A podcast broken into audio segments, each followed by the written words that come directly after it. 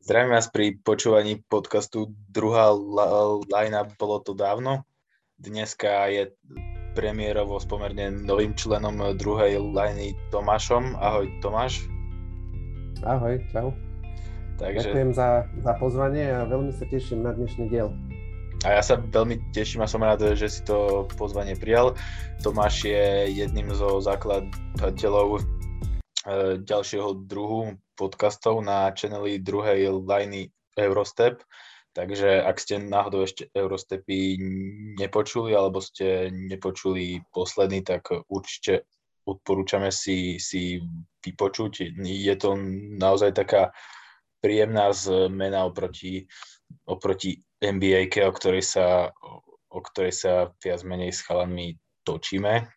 Takže dneska sa v rámci Bolo to dávno podcastu opätovne vraciame k nášmu konceptu alebo jednému z druhov našich e, konceptov a tým je kariérny koncept a budeme si uh, rozoberať kariéru jedného z najvýznamnejších európskych uh, basketbalistov a zároveň aj jedného z veľmi významných basketbalistov NBA. A to pri tej príležitosti, že minulý týždeň oznámil svoj definitívny dôvod do basketbalového dôchodku, takže kľudne vám nechám 5 sekúnd, typnite si, kto to môže byť. Takže ale ne, ne, nechám teda slovo Tomášovi, aby si možno poslucháčom prezradil, že o kom sa budeme dneska rozprávať.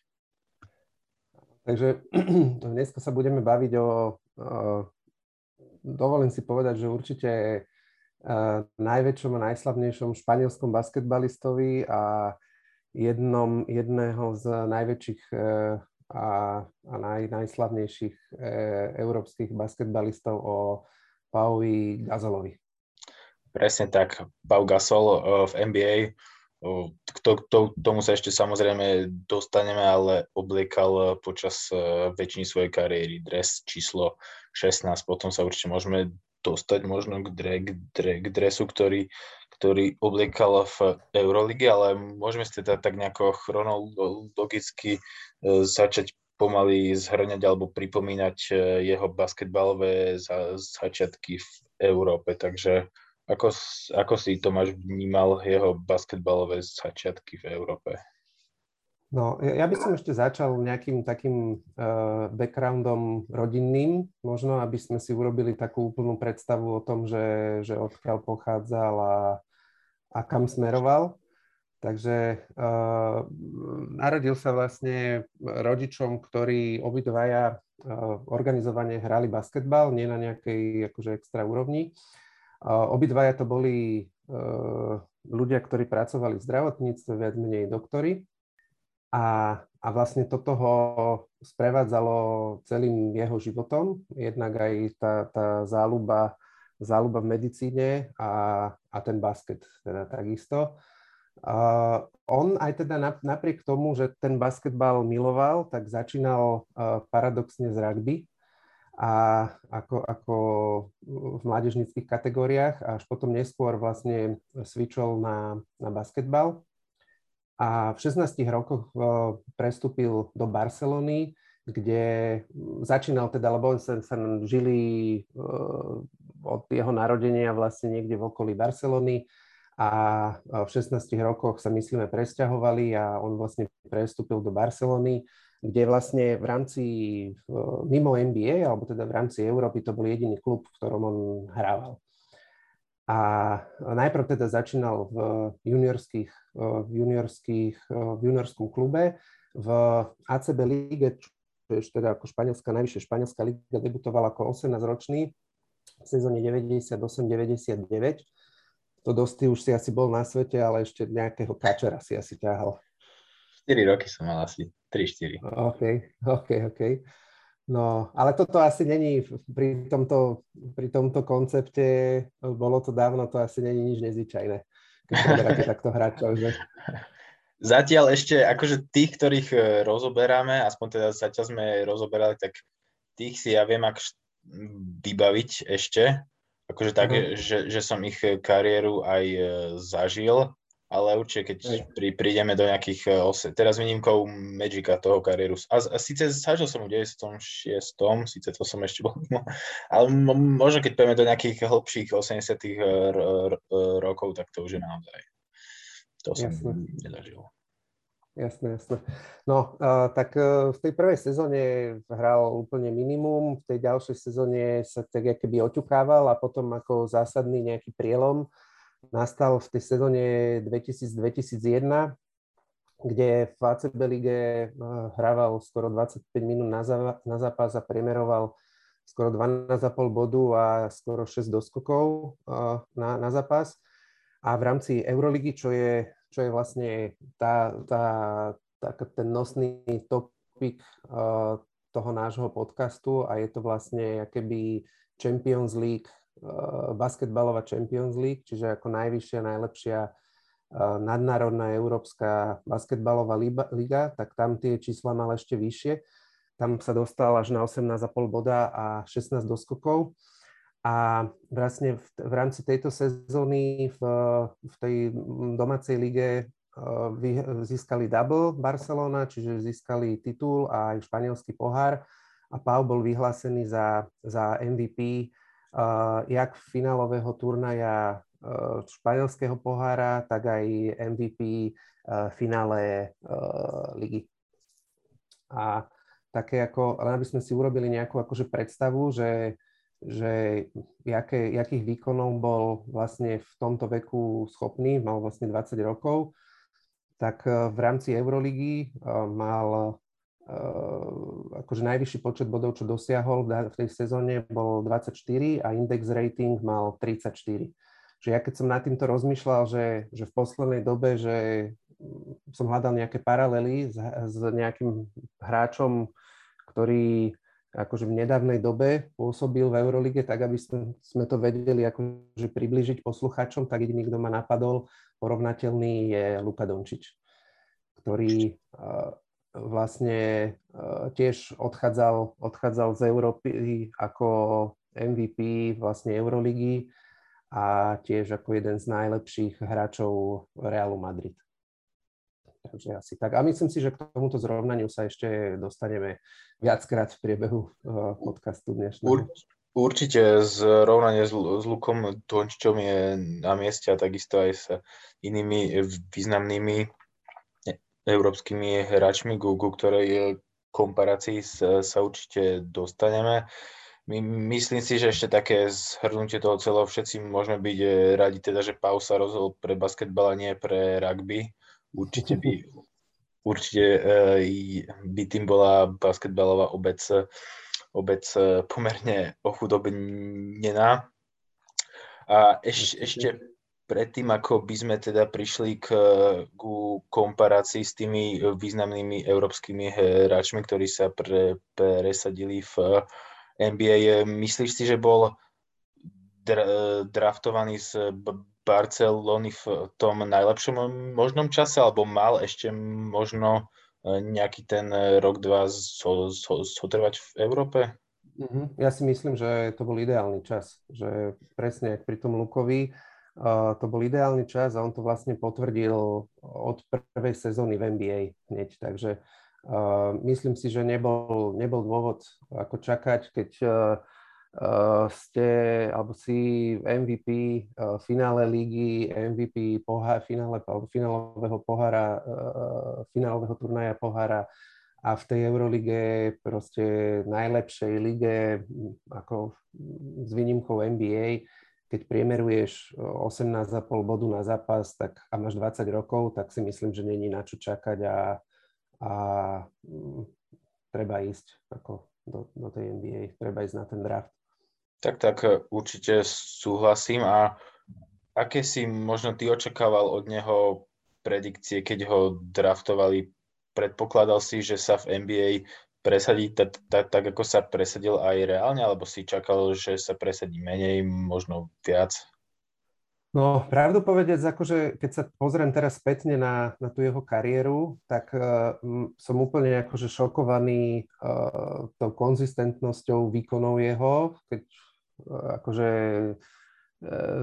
odmyslíme si, ja neviem, posledných 4-5 sezón. Možno aj posledné dve, lebo ešte aj v pred predposlednej sezóne priemeroval 10,06 bodu na zápas, čo je dvojciferný počet, čo je celkom Presne, tak a to si te, presne, a treba si povedať, že on vtedy mal, neviem, nejakých 37, 38 rokov, ale on do tých Aj. 35 rokov s výnimkou jednej sezóny priemeroval nad, nad 7, 16, 17 bodov na zápas, čo je akože neskutočná konzistencia a neskutočná dlhovekosť. Takže uh, to, toto, ma, toto ma určite akože prekvapilo, alebo tak akože nečakal som až takúto dlhovekosť a konzistenciu. A čo sa týka ako výkonov v tých, eh, tých sezónach dovtedy, Um, možno som nečakal tiež, že, že hneď od, od tej prvej sezóny vlastne v Memphise, že bude hneď akože taký dôležitý a vlastne ten najdôležitejší hráč, ten hráč, na ktorom výkon vlastne toho týmu stojí. Takže toto určite ma prekvapilo. Nej. No. O, o Pavlovi Kaslovi sa dlho tak vo všeobecnosti hovorilo hlavne v tých prvých e, sezónach v Memphise, možno v tom úvode e, v Lakers, že bol taký akoby meký pivot Prešiel podľa teba Gasol v rámci svojej kariéry takou, takou v úvodzovkách transformáciou, že proste, z také, že proste stvrdol, aby som to tak údoho povedal, alebo zosilnil. Určite, no tak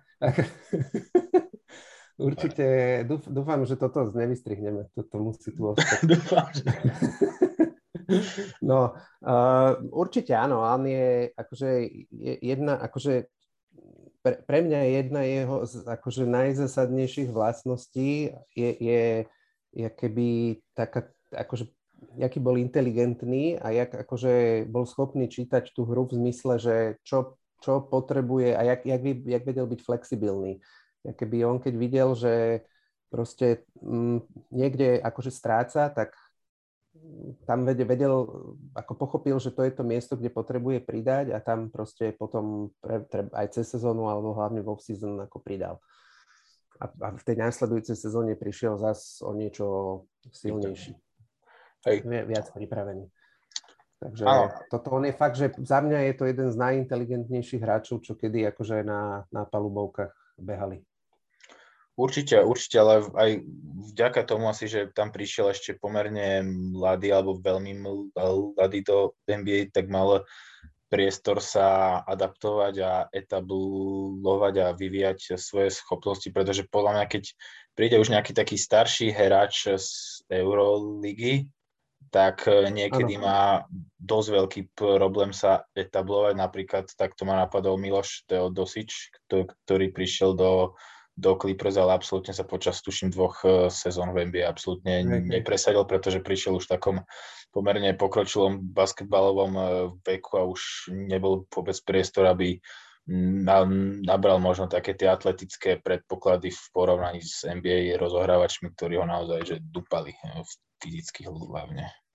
Určite, určite. No ale tak to je to aj len v tej Eurolige, že to, to, ten Miloš je taký proste to sme videli, sme to predtým, jak odchádzal do NBA, že je proste on taký akože mekší, menej atletický a ja, ja som akože neveril, že eh, sa presadí v NBA. Na druhej strane chápem, prečo tam išiel, chápem, prečo mu dali šancu, pretože bol proste aj teraz stále ešte je, aj keď akože už vo vyššom veku a nehrá treba z Euroligu, ale hrá tú nižšiu súťaž Eurocup, tak stále proste Uh, tie oči on má aj uh, neviem kde všade a tie mhm. pasy, ktoré dáva, sú úplne neuveriteľné. Takže tak, ale poďme naspäť. Jasne, jasne. To, to bola iba taká, taká lightná odbočka. Takže dobre, uh, Pava Gasola draftoval z, z tretieho miesta tým Atlanta Hawks, s tým teda, že, že ho okamžite vymenili do Memphisu, zrejme teda to Atlanta potom časom olutovala. No jeho, jeho vymenili ináč za Šarifa Abdullah Rahima, tak možno ty mi povedz, že, že myslíš si, že to bola dobrá výmena? Dobrý trade? Tak, bolo to, bolo to v 2001. Ten Sharif Abdul Rahim, on, akože treba povedať, on bol aj v Dream Teame. On bol v Dream, ano, Dream Teame aj. na Olympiade v 96. A hral tam akože celkom fajn, bol to pivot, ale v podstate tak ako Gasolová kariéra od toho draftu iba stúpala, tak tá Šarifová Abdul Rahimová klesala. Tak, tak, tak. no. Takže... No, sa to môže v tej chvíli zdať, ako že to bol dobrá výmena, len potom dobrý trade, len potom až čas ukáže, že, že či to je OK, alebo to nebolo OK. Uh, podľa mňa, podľa mňa to akože spravili chybu. Určite, mm. určite, určite spravili E, chybu, lebo ten Sharif Abdul e, Rahim, on bol akože, on bol, on bol veľmi talentovaný a bol to akože veľmi dobrý center na tú dobu, ale nemal podľa mňa dlhú kariéru veľmi. Mm. Takú, že na, na vrchole, však Pau bol v podstate povedzme od tej, podstate od prvej sezóny, kde už priemeroval nejakými 17 bodmi v Memphise až do, do pred, pred poslednej, kde priemeroval s tými desiatimi bodmi, takže myslím si, že to pa, patrí v takom historickom eh, ponímaní k takým miss tradeom, alebo k takým akože mm-hmm. tradeom, na ktorých jeden tým výrazne, výrazne prerobil. Takže, takže v podstate on, on už naozaj nabehol do NBA a do, do Memphisu ako veľká voda v eh, prvej sezóne priemeroval 17,57 bodov na zápas. Strieľal už aj za 3 eh, v prvej sezóne v NBA, ale samozrejme ešte s pomerne nízkou úspešnosťou mal okolo, okolo 20% eh, iba. Aj s trestnými hodmi sa pomerne trápil, trápil mal nejakých 70% úspešnosť, to je taký akože lightný podpriemer v NBA. A. Síce vtedy to ešte možno až taký podpriemer nebol, ale keď a hlavne tak... možno u piv... sorry, že ti do toho skáčem, ale hlavne možno u pivotov to nebývala až taká uh, samozrejmosť. Ako keď to si zoberieme Shakila. Alebo Benafoli, jasné, jasné. Akože, jasné, v porovnaní s týmito to bol, to bol ťažký, ťažký nadpriemer. Ale keď tak na to pozriem, tak tie trestné hody nikdy, nikdy nemal nejaké akože extrémne vysoké. Najvyššiu úspešnosť mal v sezóne 2010-2011 nejakých 82% ale potom inak osciloval medzi 73% až tých 80, ale také, že, také, že celkom OK. Jedna z vecí, e, na ktorých postupom času pracoval, bola už práve tá zmienená strelba za 3, keď v Memphise samozrejme veľmi za, za 3 nestrieľal. No to išlo aj s tým, ako sa vyvíjala tá hra v NBA, že naozaj kempil iba na šeske tie, tie prvé sezóny. A v Lakers e, začal hrať už aj, aj z trojky, aj e, z postu. A te, te, teda on bol častokrát tým e, pivotom, ktorý bol vystúpený hore a, a hľadal toho ťažko tonážnejšieho centra, či už to bol Andrew Bynum alebo chvíľku Dwight Howard. A ešte i, i, iní pivoti, ktorí sa potom e, v Lakers e, vystredali. A potom ešte k jeho kariére v Lakers sa dostaneme. Môžeme si teda ešte urobiť také, takú komparáciu s ostatnými európskymi hráčmi, ktorí zanechali obdobnú, obdobnú stopu v NBA, tak ktorých tí európskych hráčov vnímaš ako takých komparatívnych práve s Gasolom? No, mne príde, že sú to takí, takí akože dvaja hráči, ktorí ako zrovna, e, znesú zrovnanie s ním, alebo môžeme sa tam prieť o tom, že kto bol proste najlepší z týchto troch, ale určite Dirk, Dirk Novický a Tony Parker. Títo, títo dvaja mi prídu, že to je taká v úvodzovkách Sveta Trojica, ktorá uh, akože asi najlep, najlepších európskych hráčov, čo kedy ako behali po po palubovkách. Ja som si pozeral nejaké, chcel som si spraviť nejaké zrovnanie, ale robí sa to ťažko, pretože tých, tých ukazovateľov tých, tých uhlov pohľadu, z ktorých sa dá na to pozerať, je viac.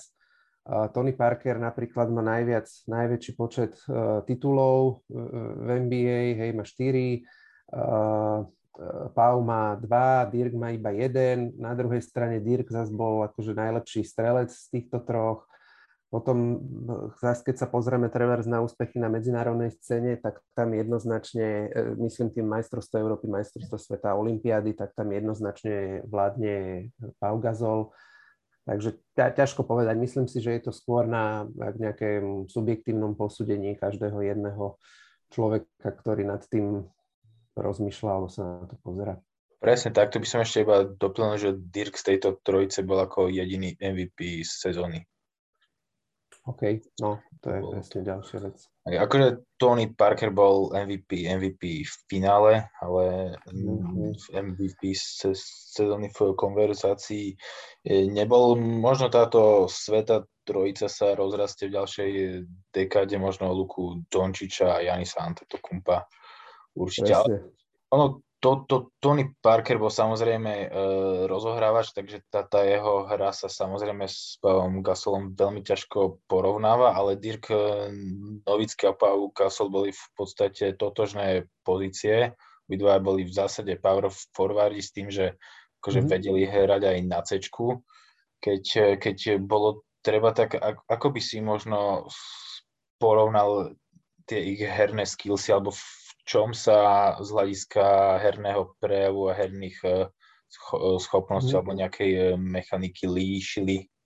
Mm-hmm. Mne, ja, ja tam medzi nimi vidím akože rozdiel, aspoň tak v mojej hlave to je, že, že mne Dirk, Dirka som ja bral ako, ako takého pure, pure strelca, akože ze, ze všim všudy, ktorý síce ako hral aj, aj chrbtom ku košu, ale väčšinou to zakončoval nejakou, nejakou strelou zvonku po otočke a tak, kdežto Pau mi príde, že, že veľa hral aj proste na, na, tom, na tom pivote dole s tým, že to hral až úplne ako pod sieťku a odtiaľ zakončoval.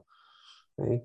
Že samozrejme bol úspešný aj, aj z, z, ako strely zvonku alebo niekde ako z okolia šestky, vrchu šestky a tak ďalej, ale ale viac, akože ten rozdiel medzi nimi vidím v tom, že Dirk viac strieľal zvonku a bol to fakt taký, že strelec, však tá, tá strela známa jeho, tak, taká tá, tá, taký ten signature, signature strela, kdežto ten Pál viac, viac, viac to hral akože z dola spod koša. Určite, veď e, Dirk bol minimálne raz aj na free point konteste e, v rámci All-Star no. E, víkendu Kdežto, a... kdežto Pau, aj keď sa, keď sa pozriem vlastne na to, jak sa vyvíjala tá jeho úspešnosť uh, trojkovej strely v NBA, tak on, jak si aj ty už spomínal, on začal vlastne za tri strieľať až nejak, nejak viac, až potom v Lakers, aj teda úspešnejšie. A až potom vlastne na tom je, a potom v tých neskorších, v tom neskoršom veku, že na tom je krásne vidno, jak, jak akože on prispôsoboval tú hru jednak akože trendu a jednak tomu, čo už v tom veku bol schopný, hej, že už proste v tých 35 rokoch sa tam nebude mlátiť s niekým akože pod, pod košom, ako 30 minút alebo väčšinu času, ale viac to vyťahoval von. A hlavne ale je pravda, že, že k tomu aj všetka tá hra v NBA k tomu, k tomu, k tomu smerovala vlastne takej tej stretch four, aby sa rozťahovala roz, rozťahovala tá útočná polovica a čistilo sa tam miesto buď pre nejakého rozohrávača, ktorý tam vnikne, alebo potom presne pre nejakého toho ťažkotonážneho pivota, ktorý si tam uh, urobí porádek pod košom. Tak, tak, presne. E, spravili sme teda komparáciu s, s Tonym Parkerom, s Dirkom Novickým, ale určite by si poslucháči radi vypočuli aj nejakú komparáciu s jeho bratom Markom, Markom eh, Gasolom, tak eh, neviem, či vnímaš, alebo teda aké rozdiely vnímaš medzi nimi v ich hre, lebo akože obidva sú rovnako inteligentní, si myslím. Akurát mm-hmm. Mark začínal podľa mňa tú kariéru tak trošku, on bol taký akože pribratejší, bol taký macatejší, naozaj si ho tak mm-hmm Najviac som si ho za, zapamätal v, z Olympiády v Pekingu 2008, keď som akože Marka videl prvýkrát v tom, v tom španielskom národnom drese a hral tam veľmi slušne. Už potom napríklad o 4 roky 2012 v Londýne tam už bol jedným z kľúčových hráčov Španielska. Po finále prispel k tomu, že Amikov veľmi zásadne potrápili, tak by som sa chcel určite spýtať teda, že na, na tvoj názor na ich vzájomné porovnanie. No ja, ja som to vnímal, alebo vnímal som to tak, jak si aj ty hovoril, že ten uh, Pau mi prišiel taký viac atletickejší, hej, pohyblivejší, kdežto ten Mark bol presne taký macek väčší. Na druhej strane, neviem, ale toto možno ne, nemám správne zapamätané, že on je keby tá, tá strelba za tri jeho bola lepšia, jak Paula. Neviem, Úspešnejšia. Ide o to, že možno mal menej pokusov celkom okay. v celkovom, ale áno, mal, úspešnejšiu strelu, strelu z Hatry a hlavne on napríklad vyhral obrancu roka v roku 2013 Mark. Mm-hmm. Okay, a, to som nevedel. Ja to viem iba podľa jednej veci. A síce, že, že v hlasovaní tesne porazil Lebrona okay. Ja viem, to je kvôli tomu, ale takže, trošku vstúka, že uh, trenery navrhli Lebrona, ale média dali, média dali Marka. Mm-hmm. A nakoniec okay. to v celkovom, v, v celkovom sú, súče to vyhral Mark mm-hmm. Castle, takže... Tak takto som ho vôbec nemal ako zafixovaného. Ono, ale... na, ten rok 2013 bol pre neho v Memphise na, naozaj že mocný pre, pre Marka. A to už, to už zase na druhej strane Pau bol v tom čase 2012-13 už v Lakers, teda už jeho anabaza v Lakers pomaly končila a to bola práve mm. asi tá najmenej vydarená Vydarená, to, to, tak. to bolo vtedy, Ale keď mohol... skúšali ten experiment, áno? Presne tak, no ale že mohlo, mohli by sme sa vrátiť možno ešte Jasne. kúsok späť a vlastne k, k tomu prechodu alebo k tomu tradu, tradu uh, z Memphisu do, do LA, lebo vlastne ako sú, súčasťou toho tradu boli aj práva na, na Marka Gazola. Takže a, a vlastne ten trade bol taký celý, akože taký v zásade podivný, a pretože uh, to vyzeralo to tak, keby akože ne úplne, že ne, ja úplne nerozumiem, že, že Memphis akože súhlasil, alebo z akého dôvodu Memphis súhlasil s týmto, s týmto tradeom, lebo tú protihodnotu, ktorú dostal, akože nebola nič moc. Neviem, možno aký máš ty, ty na to názor? Ja si takisto myslím, že tá protihodnota bola veľmi slabá. Ne, neviem, ako, ako, ako veľmi vnímali práve hodnotu toho Marka, či ho mali nejakým spôsobom zaskautovaného, alebo, alebo ako možno zohrala úlohu aj, aj to, že si teda asi boli vedomi toho, že Pau by zmluvu ďalej v Memphise nepredlžil tak... No, jemu, jemu, končila, jemu končila zmluva, OK. No to... ne, neviem, či mu končila už ten rok alebo obrok, ale, ale každopádne aj z, aj z tohto dôvodu, pretože on bol v Memphise pomerne dlho, on tam bol 7 sezón. Hej, no. Tam bol 7 a... sezón a nechceli o neho prísť teda zadarmo, ale v rámci toho, do toho tradu bol zahrnutý aj ten Wayne Brown z Lakers, ten, ktorý mal také krátke ruky mal problémy s chytaním tých lopt miestami, takže no, ten sa tam každopádne moc akože nehorial v Memphise, ale tak uh, skúsili ináč, to. No, to, bolo, to bolo zaujímavé, že vlastne Wayne Brown bol vlastne z toho, ten, to bol jednotka draft pick z toho istého roku, keď išiel Pau. Z Áno. toho 2001. Čiže on išiel ako trojka, Kvejm išiel ako jednotka a vlastne o 7 sezón neskôr sa, sa tradovali. A, ale ten Kvejm, ja som si o ňom čítal, že on vlastne išiel z, on išiel z high school, on išiel z univerzity, bol veľmi nejaký akože vyhajpovaný a, a v zásade akože to, tomu tomu fejmu, ktorý šiel okolo neho, tak akože nedostal. Mal možno nejakú jednu alebo pol sezónu alebo jednu sezónu, kde akože zahral uh, nejak akože v nejakej miere naplnil očakávania, ale potom to išlo dole vodou s ním.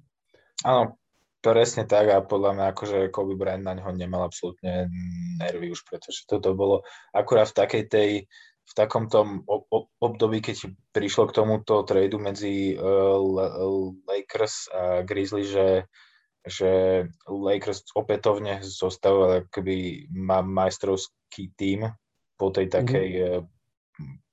prestavbe od roku 2004-2005, keď odišiel Šak a vieme, že potom hlavne v tej sezóne, tuším 2006-2007, tak Lakers boli veľmi, veľmi slabí a práve mm. aj, aj, aj vďaka Pavlovi Gasolovi a samozrejme potom ešte iným hráčom napríklad ako Lamar Odom a stále ešte veľmi dobre hrajúci Derek eh, Fisher, tak eh, zostavili tým už teda v roku 2008 hneď, eš, ešte v tom roku, ako tradeli Pava sa dostali v podstate do finále 2008 s Bostonom. Presne s Bostonom tak. A tam, tam treba povedať, že vlastne jeho tradely, jeho tradely, ten trade prebehol vo februári, čiže už akože vo veľmi pokročilom štádiu e, sezóny a vlastne on hneď jak, hneď jak došiel, tak uh, potiahli nejakú šnúru 22 ku 5 a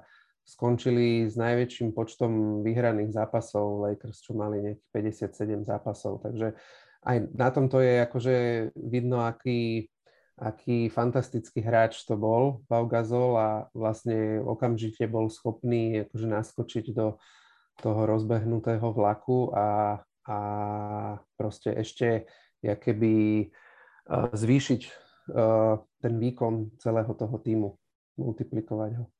Presne tak, presne tak, i keď napriek to, tomu, že vstúpil do toho Lakers e, parádne a prispel k tomu e, významnou mierou, že sa dostali do finále, tak aj tak mám stále taký retrospektívny pocit, že v tom 2008 v tom v finále ešte dosť výrazne strácal na Kevina Garneta, s ktorým mm. sa, s ktorým sa s ktorým sa viac menej bránili a mečapovali. Garnet bol vtedy už na ťažkom vrchole svojich síl, respektíve už možno tesne aj, aj za ním, ale naozaj Garen bol vtedy v top uh, forme. Podľa mňa na tom uh, matchupe práve s Gasolom bol, bol ešte lepší, ale situácia sa potom zmenila o dva roky neskôr, alebo teraz zmenila, no Bahum mu to trošku vrátil o dva roky. Tak, tak, no, no, hej, presne. Medzi tým ešte sa, samozrejme prebehlo, prebehlo v finále 2009, ke, ke, kedy v podstate Pau vyhral svoj prvý titul v drese Lakers. Vo finále hrali Lakers s Orlandom Magic, vyhrali 4-1 na zápasy a celá, celá tá podkošová rotácia týmu LA Lakers, to bol Gasol Odom a aj Andrew Bynum z časti, tak veľmi do, dobre bránili vtedy Dwighta Howarda, ktorý bol vtedy akože považovaný za taký, za jedného z najlepších hráčov v lige vôbec vtedy. Hej, hej. No však potom o pár rokov neskôr tam aj boli nejaké rumors, že ho mali ako tradenúť a, a mal, mali sa akože vymeniť a potom teda až neskôr k tomu došlo nejak, ale a k tomu príchodu Dwighta Havarda, ale, ale áno, no. no. Áno, tak podstate to, to, to, to bol rok 2009, e, e, nasledoval rok 2010, kedy Lakers postupili trikrát po sebe do finále, išli ten titul obhajovať, e, hrali to v finále s Bostonom Celtics. A Pau Gasol podľa mňa jeden z najväčších podielov práve na tom, že ten Game 7 v tom 2010 vyhrali pretože, pretože už sa Kevinovi Garnetovi minimálne vyrovnal a v tom, v tom poslednom zápase dal nejakých 19 bodov, dvojciferný počet asistencia, dvojciferný počet do, do skoku, takže mal triple double v tom v tom mm. seven, tak, takže naozaj je parádny výkon a teda určite aj, aj vďaka nemu sa, sa Lakers podarilo ten, ten titul obhajiť a zdalo sa teda, že v Lakers je všetko fajn, že majú teda keby na rúžiach e, úslaté, ale samozrejme chceli a potrebovali ten tým nejakým spôsobom updateovať. V rámci toho updateu sa teda rozhodli, lebo tam nevyšiel v tom čase trade s Chrisom Polom, ktorého chceli tradenúť z New, Orleans, vtedy to vetoval David Stern ako teda predstaviteľ ligy, ktorá bola majiteľom tom čase New Orleans Hornets tak sa rozhodli pre experiment so Steveom eh, Nashom a Dwighta Howarda sa im nakoniec predsa len podarilo dotiahnuť, ale tá, tá spolupráca moc e, nefungovala. Neviem, či ty registruješ toto obdobie trošku. Tak, lightovo. Hej, hej. Celkom. A tam boli aj nejaké, nejaké zdravotné problémy, nie? Oni boli, mali aj, aj myslím, že Kobe bol na, na, ne, ne, na nejakej operácii, myslím, a, a tak, takže to bolo také obdobie celé ne- Áno, nešťastné. Bolo to nešťastné, ale tak najviac nešťastné bolo, že hla, hlavne sa spoliehali na toho Dwighta Howarda, ktorý tam vydržal vtedy až jednu se, sezónu a si proste mm. Povedal, že moc, moc, moc mu to tam nevyhovovalo lebo akože na, mm. na, naozaj z Orlanda, kde akože bol hviezda, tak zrazu na ňo proste zjapal Kobe a chcel proste, aby prekročil svoj tieň a tak ďalej. Ale mhm. ešte, ešte aby sme sa fokusli na toho Gasola, tak už práve v tomto období bolo podľa mňa tak vidieť, že on sa tak inteligenčne prestavil a prijal to, že, že proste Howard bude alebo mal by byť ten, ten taký main hráč po, pod košom a veľmi pekne sa mu snažil aj prihrávať a, a naozaj e, ten priestor akože vypratával. Práve v, to, v tomto období dosť e, výrazne e, si zlepšil strelbu, strelbu za tri, lebo pochopil, že je dôležité, že aby bol Havard dole a ostatní štyria strelci ideálne, ideálne. V tom je tá jeho veľká pridaná hodnota, že je schopný proste sa prispôsobiť keď vidí, že je to v prospech mm, akože toho týmu. A mňa ešte napadla jedna vec, že, že, že jak sme hovorili o tom, že naskočil do toho rozbehnutého, že ako výborne naskočil do toho rozbehnutého vlaku Lakers, takže určite je to spojené s tým, ako výborne si vlastne rozumeli s Kobe. A to nie len akože na ihrisku, ale aj ako, ako, ako ľudia. Takže to, to, to určite urobilo veľmi veľa. Ja som si pozeral v, v Mamba Mentality v knihe, že čo tam, čo tam Kobe o, o Pavovi píše a vlastne tam spomínal, že vlastne hneď, jak ho tradeli a hneď, jak akože vyšli na prvý zápas, tak eh, že prišiel Kobe za ním na hotelovú izbu, že sa idú akože zoznámiť a ide mu povedať o tom, akože jak to v Lakers beží a že ostali diskutovať niekoľko hodín spolu. Takže vyzerá to tak, že hneď od toho prvého stretnutia tam, tam nejaký bond vznikol medzi nimi. A určite, určite bolo dôležité aj to, že majú keby spoločné záujmy a majú keby plus minus spoločný background. Tým myslím, že, že Kobe nejaký čas vlastne žil v Španielsku a, v Taliansku, nie? Či, či nie v Taliansku? V Taliansku, OK, v Taliansku, ale, ale vie, vedel po španielsky, španielsky takže áno. rozprávali, rozprávali sa spolu po španielsky a fun fact je, že, že eh, keď boli situácie, keď boli na ihrisku a potrebovali si niečo povedať eh, také, niečo také, čo nechceli, aby superi vedeli, o čom sa bavia, tak rozprávali spolu po španielsky. To je halus, no. To je plná halus, no. To, to je veľká halus, ale tak viac menej to mohli použiť iba oni dva, lebo pravdepodobne ostatní spoluhráči z Lakers im nerozumeli. Hej, hej, hej, no, ne, hej, hej, ale oni dvaja, keď sa potrebovali dohodnúť. Takže tak, no. To je, či Phil, či Phil Jackson im rozumel v tom čase. no, ale Phil Jackson sa teda, keď ho spomínaš, tak, tak to poviem, že sa uh, o ňom veľmi pekne vyjadril vlastne teraz, keď retajroval, tak tak uh, hovoril, že, že priniesol nádej a talent do Lakers a že ten efekt jeho bol úplne že okamžitý, že hneď vlastne vrátil, vrátil Lakers do, do akože toho na súboja vyslne, o, presne. o na vyslne, hej, a do toho súboja o, o titul. A že zároveň, že to bol veľký gentleman. Áno, jasné, že akože tá, tá uh, inteligentná európska španielská výchova sa, sa určite, určite ukázala a teda, ako si aj ty spomínal ten e, do, dobrý vzťah e, s, s Kobim e, Bryantom, tak o to, o toto bolo pre Kobeho zrejme ťažšie, že, že po sezóne 13-14 Pau odišiel do Chicago Bulls ako, ako voľný hráč.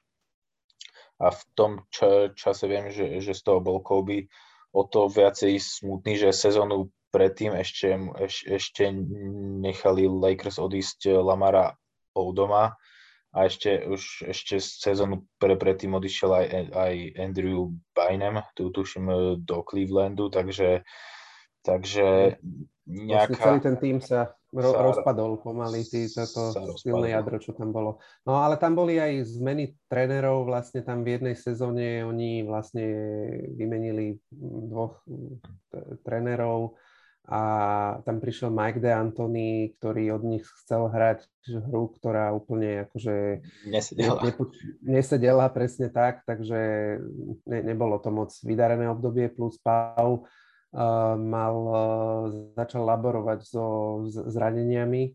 Uh, viem, že tam mal uh, plantárnu fasciu mal roztrhnutú, lebo hral akože cez, cez bolesť, lebo to bolo treba, hej, akože tým ho potreboval tak potom laboroval s tým. Plus uh, viem, že tam mal aj nejaký otraz mozgu, keď sa s, s Javalom Megim zrazili, takže aj kvôli, kvôli tomu bol akože nejaký čas, nejaký čas bol mimo. No. Takže, a tie, tie, potom tieto zranenia mu sa potom neskôr vlastne ďalej v tej, tej jeho kariére sa vracali a, a vlastne aj kvôli tomu. A akože jasné, že skončil kvôli veku, ale potom ku koncu sezóny tam mm, nejaké skoro dva roky nehral práve kvôli tým zraneniam.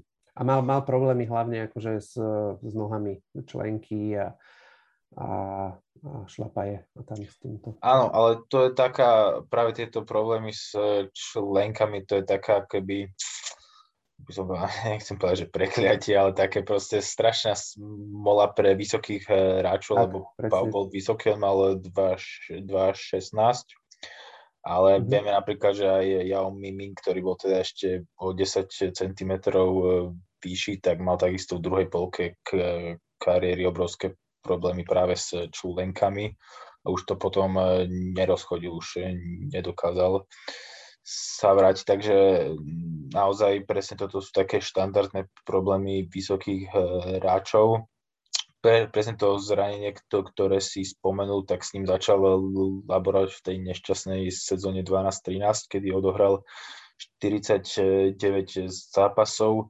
V ďalšej sezóne odohral 60, to bola tá, tá posledná, posledná sezóna z Lakers a potom prestúpil do Chicago Bulls následne do San Antonio Spurs.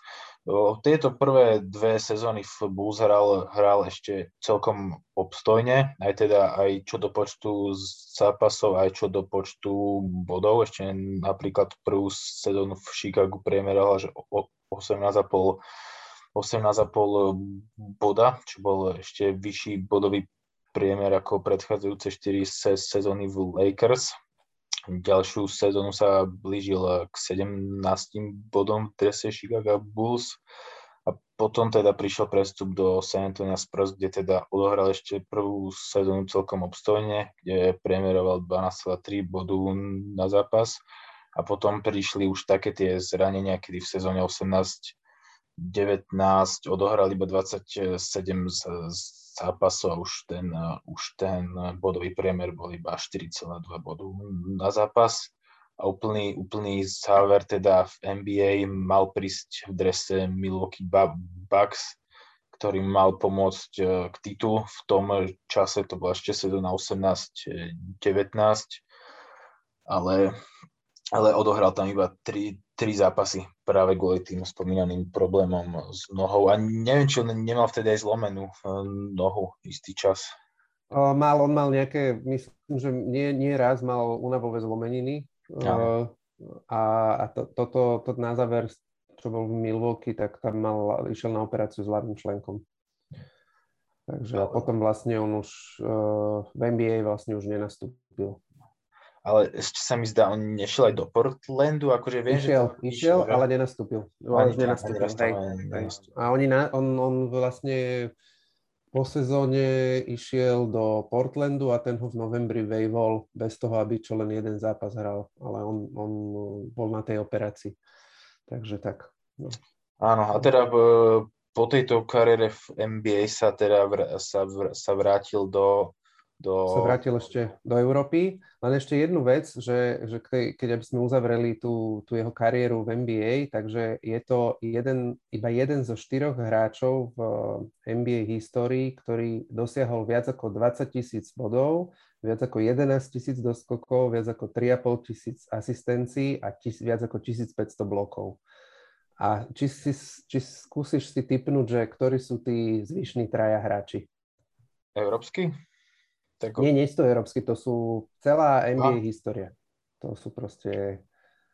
Čiže 20 tisíc bodov, 11 tisíc doskokov, čiže väčšinou sú, sú to, to ti, akože nápovedu ti dám, že sú to, sú to pivoti alebo štvorky, 3,5 tisíc asistencií, 1500, dosk- 1500 blokov. A ešte, že ktorý má lepšiu štatistiku vo všetkých týchto ukazovať? Telo... Nie, nie, nie, že, že, že proste toto je, že, že existujú iba štyria hráči a uh-huh. Pau je jeden z nich, ktorí dosiahli uh, v týchto ukazovateľoch viac ako tie, tie mety, ktoré som povedal. Uh-huh. Jeden je taký že... Určite tam bude šak. Není tam šak. Je, jeden šak? je z Lakers, ale akože z, z takej histórie. Karim. Áno, Karim.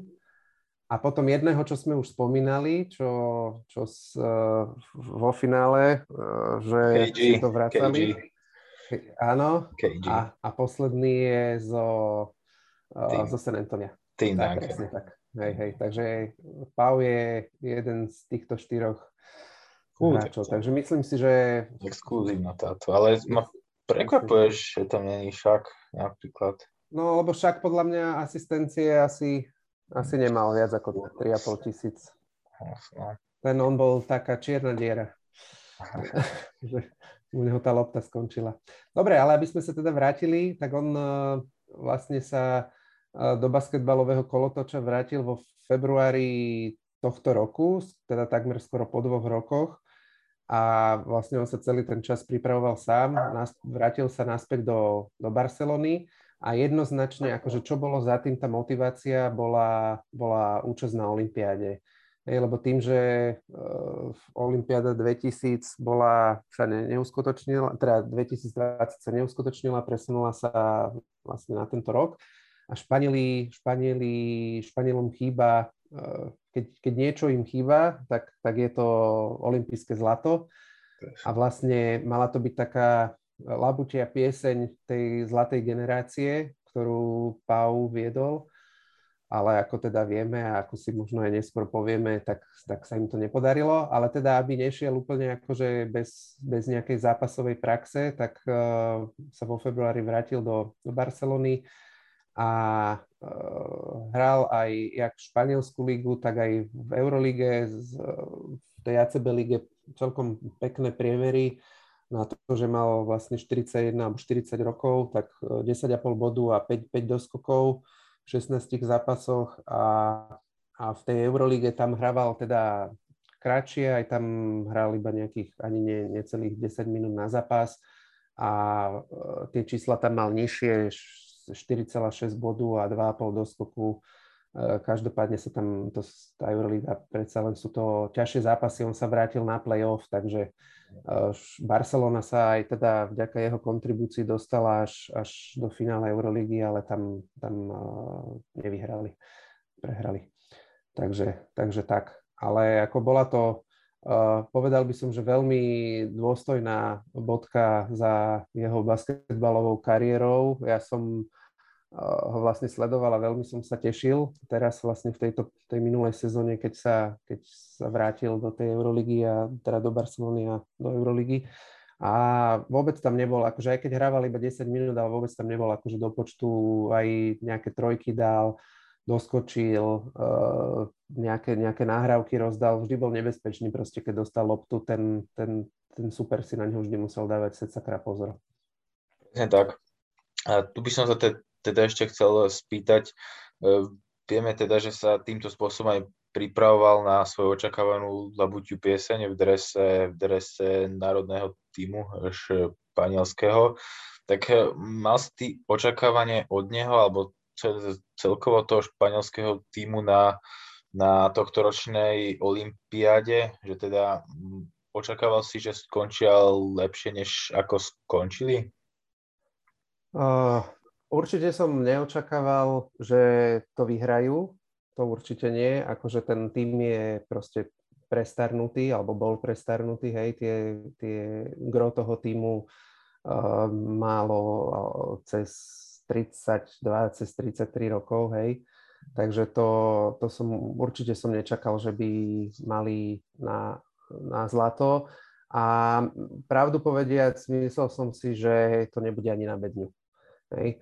To, že skončili v štvrťfinále, tak to je proste ako nešťastie to, že narazili na Američanov, pokašľali si to tými zápasmi, alebo tým posledným zápasom v skupine, ten keby vyhrali, tak by išli z prvého miesta a nenarazili by na Američanov, ale tak to už proste taký je, taký je šport.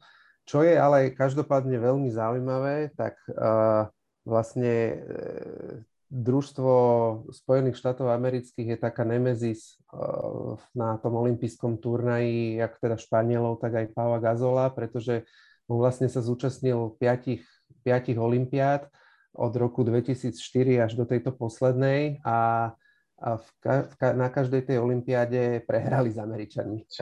Hej. Hej. Takže uh, v, tie, v tom roku 2004 to bolo tiež štvrťfinále a potom v tých ďalších rokoch to bolo buď v finále a, alebo teda v semifinále. No, takže tak, takže aj hlavne teda vďaka týmu Ameriky sa im nepodarilo nikdy získať uh, olympijské zlato, olympijský titul. A škoda možno toho 2004 roku, kedy mali Američania taký kedy naposledy na Olympiade zlyhali a prehrali semifinále s Argentínou, lebo vtedy ne- nemali ten tým ideálne poskladaný a vtedy boli naozaj asi poraziteľní na Olympiáde.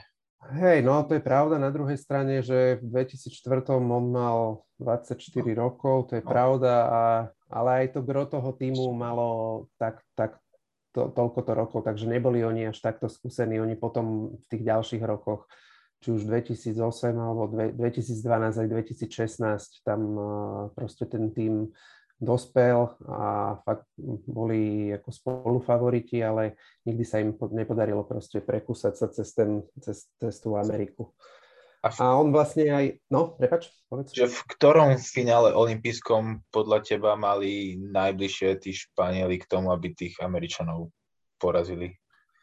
Uh, mne to tak prišlo, že v tom 2012, tam to bolo iba o, o 7 bodov a na druhej strane z 2012 asi ten Dream Team je považovaný ako za asi druhý najsilnejší, čo Američania poskladali. Tam bol, tam bol aj Kobe, bol tam Durant, LeBron, tam bol Carmelo, Westbrook, Chris Paul, a mladý AD, Takže, ale tam to vyzeralo tak, buď to, alebo potom, ale to nebolo keby v finále, ale v 2016 semifinále tam iba, tam bolo to iba o 6 bodov, takže tam, tak.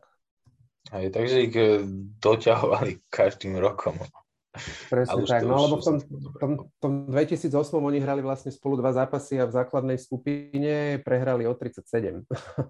A potom vo finále to bolo lepšie, bolo to o 11, ale ale a oni myslím, že e, porazili Američanov na majstrovstvách sveta v 2006.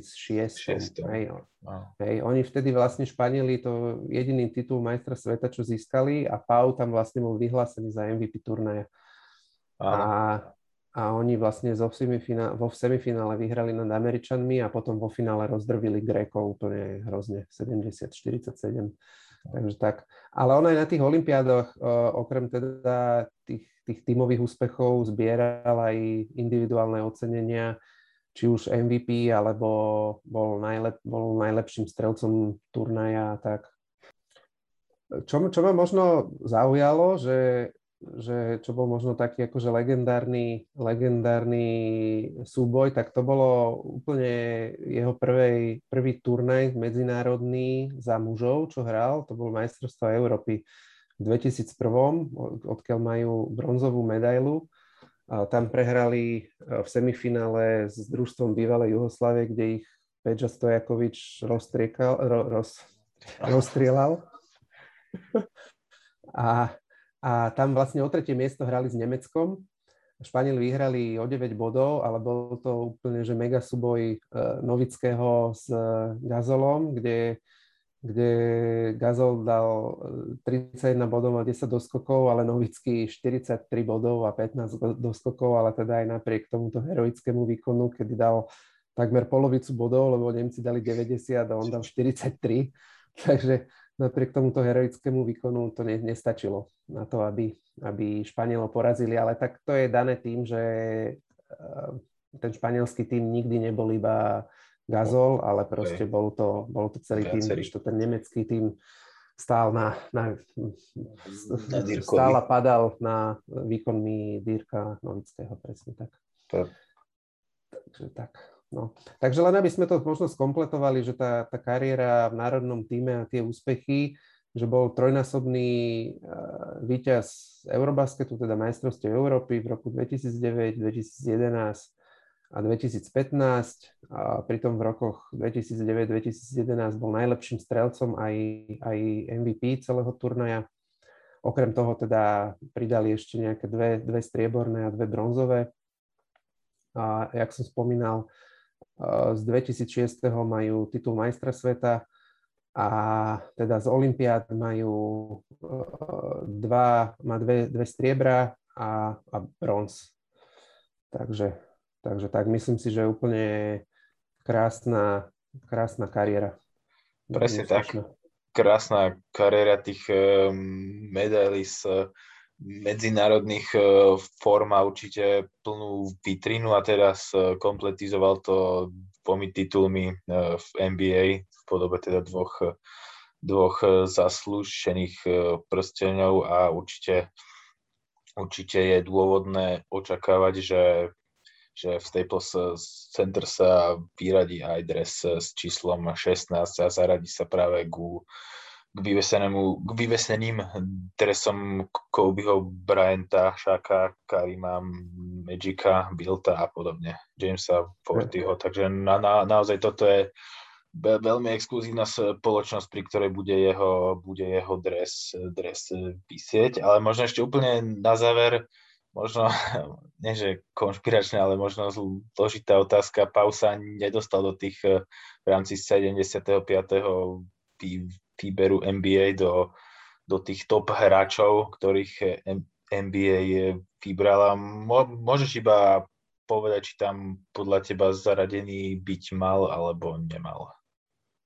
Ja si myslím, že áno, ale tak ono je to vždy o tom, že kto ten vý, výber robí a, a, a tak. Takže je to vždy ako keby subjektívny, subjektívny názor niekoho. Ja si myslím, že by tam mal patriť Možno je to aj pod vplyvom toho, že sa pozerám na tú jeho medzinárodnú kariéru, teda tú kariéru mimo NBA. Je, je možné, že to je ovplyvnené aj tým. Určite, určite, lebo naozaj akože mm, je tam veľa, veľa hráčov tam chýba, nielen teda on, ale zase to možno taký hráči, ktorých by sme tam úplne nečakali, ale každopádne, keď bude NBA zostáva stovku, tak tam sa dostane. Verím, že áno. No.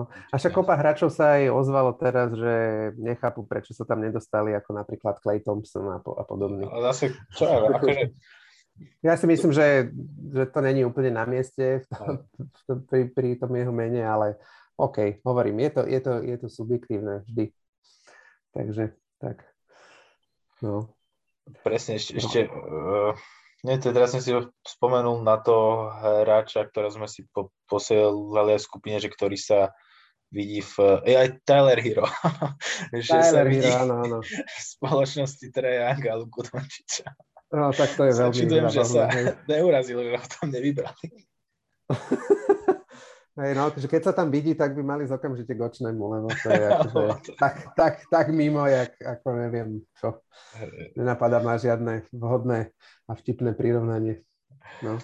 Dobre to máš, Mňa čo ešte napadlo jedna vec, iba že, že k tomu vzťahu k, s Kobím, že za, za, veľa, za alebo o, o veľa hovorí, e, alebo o tom, aký ten vzťah bol, hovorí aj to, že vlastne uh, svojej prvej cére, ktorá sa mu narodila, myslím, že nejak rok alebo dva dozadu, tak uh, Pau Gazol dal meno Jana, čo je vlastne uh, dcera Kobyho, ktorá uh, nešťastne zahynula spolu s ním, takže Takže to, to myslím si, že hovorí za všetko. Určite, určite. Určite súhlasím. Takže myslím, že sme tú kariéru Pavla Kasola celkom slušne posluchačom priblížili.